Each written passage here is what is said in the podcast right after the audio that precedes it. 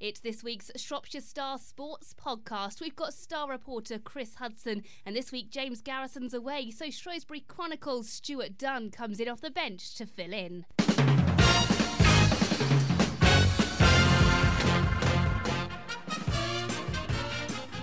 So, Stuart, uh, a defeat for Shrewsbury at Crawley last week, a little disappointing. Yes, it was, but uh, Crawley are a very good side. They've got a big budget. Uh, Steve Evans, the manager, is insistent they they are a team going places. Shrewsbury didn't really do themselves any sort of justice in the first half, Chris. That's what disappointed me.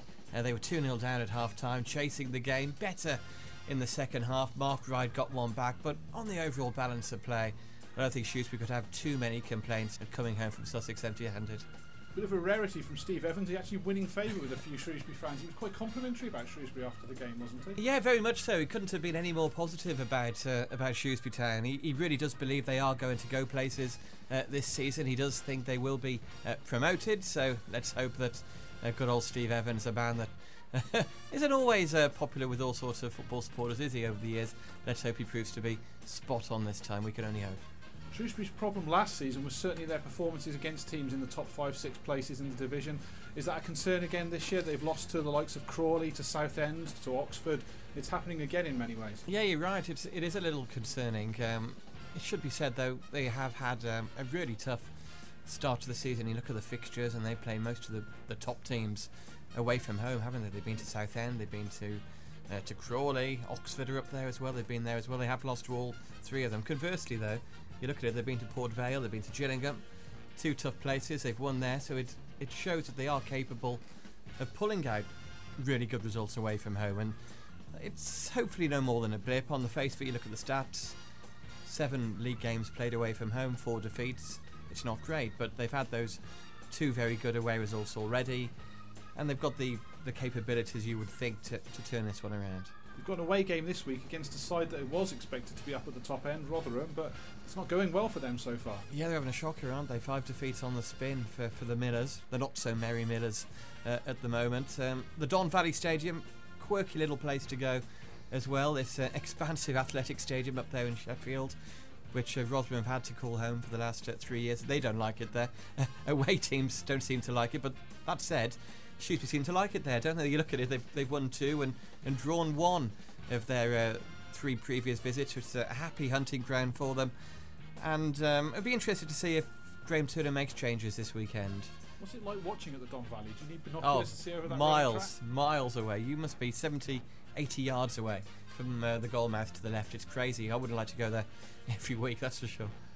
But yeah, Rotherham's got a young manager there, but he's well thought of, isn't he, despite their current form? Yeah, Andy Scott, uh, former former Brentford gaffer, did well there, didn't he? Led them up into a division higher. Um, yeah, it's a funny one, isn't it? Rotherham are going to miss the goals of Adam Le Fondre, who uh, went to, to Reading a, a, few weeks ago.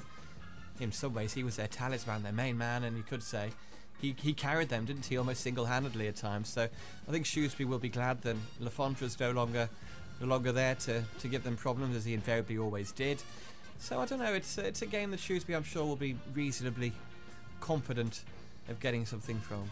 You talked about possible changes. They played a game against Cardiff in the week, Shrewsbury, as a sort of squad reserve game and lost that 1 1 0. Can you envisage anybody in that game who might have impressed the manager and forced his way into the team for Saturday? Yeah, I think John Taylor's got to be pushing. He's done very well, I understand, in, in recent weeks. He's had such um, a tough start to the season, hasn't he, with the injury and not being able to get into the team because Wright and, and Ainsworth are playing so well. But I think John Taylor's got a big part to play. You look at how well he did when he got into the team uh, midway through last season. He's got bundles of enthusiasm and, and, energy. He knows where the net is as well. So I think he must be um, pushing perhaps. Um, up front, I don't know, Marvin Morgan and, and, and Terry Gornell didn't have too many chances a week ago down at Crawley, but Morgan's got seven goals for the season. He's always going to, to, to her teams. Like your story, by the way, by the way, this week, in, in which he said he's going to, to buy himself a new pair of boots, wasn't it? Because he hasn't scored for a while. Yeah, Marvin Morgan, a superstitious fella, and he said that when he was playing non-league at Yeading, he used to play up front with DJ Campbell, who's now in the Premier League with QPR. And it was something that DJ Campbell did that apparently when he goes through a long run without scoring, he chucks out his boots and buys a new pair. And Marvin Sounds said good. he's been doing that ever since. So let's hope the new boots work the trick at Rotherham. Yeah, very much so. But it's great for Graham Turner to have two youngsters like Tom Bradshaw and James Collins. Collins, who got his hat trick for the Republic of Ireland under 21s, what, 10 days ago. And, and Tom Bradshaw, I think we, we both agree he's a boy destined for, for bigger and better things. Hopefully, he'll be at Shrewsbury to entertain us for the next few years. But you would think he's got a real chance of playing at a high level. Who knows? Uh, fingers crossed, maybe with Shrewsbury in time to come. But it's great for Graham Turner to have that sort of headache, isn't it? Yeah, how many League Two sides could have two international strikers, one on the bench and one couldn't even get in the Yeah. 16 last game? And It's phenomenal. Strength. That, that's the pity, isn't it, for people like Tom Bradshaw and Steve Leslie ahead of him, who's now gone on loan to Hereford and got a great goal for them last week. That this new ruling, in which you're only allowed five subs, which I think is still plenty enough, used to be seven, didn't it, for, football league games? You're allowed five subs these days, and if you're Graham Turner, you've got to pick your, your bench sensibly and have a goalkeeper, a defender, a midfielder, and a forward. So that does mean, though, that the likes of Bradshaw are missing out, but it's still relatively early in the season. I'm sure that Bradshaw's got a massive uh, part to play as the season develops. How do you feel about Shrewsbury's situation at the minute? Do you feel that fifth in the table is about right, given the tough start they've had? Yeah, I think it's a, it's a steady platform, isn't it? They're they're there or thereabouts. They've got a couple of home games to come after this uh, trip to Rotherham this weekend. Accrington come to the Greenhous Meadow on Tuesday. AFC Wimbledon that will be interesting. First time we've seen them. Uh, they come to Shropshire next uh, next weekend. So yeah, it's uh, you look at it. Two home games to come of the next three. If they take six points out of them, pick up something at Rotherham on Saturday, they can quite easily be back in the top three, and, and everybody will be very very positive. There's no need for, for any negativity at the moment because they are doing pretty well. Yeah, you mentioned home games there. Their current record is six consecutive home wins, isn't it? So they're pretty Yeah. formidable at the Greenhous Meadow. and playing some good stuff as well. Last home game they they played some decent easy uh, easy on the eye football, got the right result, and yeah, they're heading in the, the right direction. Next hope that Telford maybe can can start to do the same because you obviously watch Telford week in week out, and five games now without a win. That's got to be a concern for Andy Sinton, I would have thought.